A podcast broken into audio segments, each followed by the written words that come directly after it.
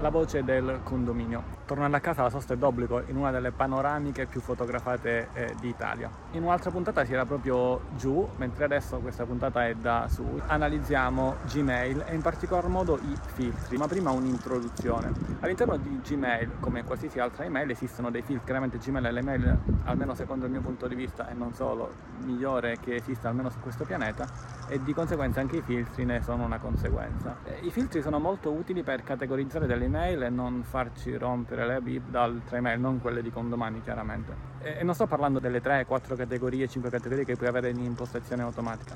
Parlo proprio dei filtri. Quando tu fai una ricerca all'interno di Gmail puoi cercare un'email, ad esempio, che abbia determinato mittente di un determinato destinatario, che abbia allegati, non allegati, che supera determinati mega, tutta una serie di opzioni che puoi cercare all'interno dei eh, filtri. Il resto Google, motore di ricerca, motore di ricerca all'interno della mail. E quindi con questi filtri puoi sostanzialmente cercare tutte le mail che ti servono. I filtri, oltre però per cercare, possono essere utilizzati preventivamente, ovvero per far accadere delle cose alle mail che arriveranno in futuro o comunque alle mail che sono già arrivate nel passato. Molto utile ad esempio è impostare un filtro e far finire determinate mail in una cartella specifica, in modo tale che non vadano ad esempio a sporcarci la inbox e in una cartella specifica finiscono queste mail e quando avrò tempo e desiderio di doverle leggere, vedere, analizzare ad esempio le mail di una rivista sanitaria che voglio leggere ogni tanto, oppure le mail di una rivista tecnologica, bene, sono in una determinata uh, cartella.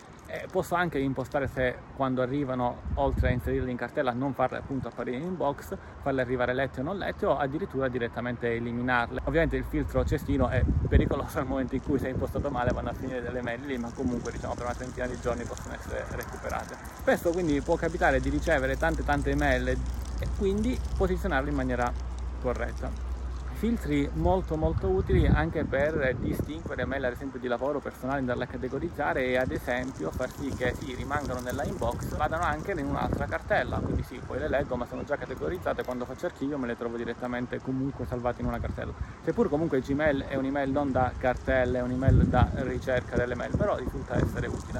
Un altro utilizzo che faccio spesso di filtri è che determinate email non vogliono sì voglio che mi rimangano nella inbox perché comunque le devo leggere le devo gestire ma non desidero che comunque mi suoni il cellulare. Certo, si possono utilizzare gli aggiornamenti, forum, discussioni, quindi le, le cartelline automatiche, però per un determinato mittente, per un determinato oggetto posso far sì ad esempio che queste mail mi arrivino già lette. Già lette significa che sul cellulare non mi sono il cellulare, non ho la notifica chiaramente anche sul computer qualora avessi Gmail aperto sul computer. Fermo restando che le utilità dei filtri sono tante, semplicemente quando poi ci metti in mano ti verrà in mente come utilizzare. L'importante è che tu sappia che ci sono dei filtri, che li puoi salvare, che puoi andare nelle impostazioni, puoi vederli, puoi eliminarli, puoi modificarli.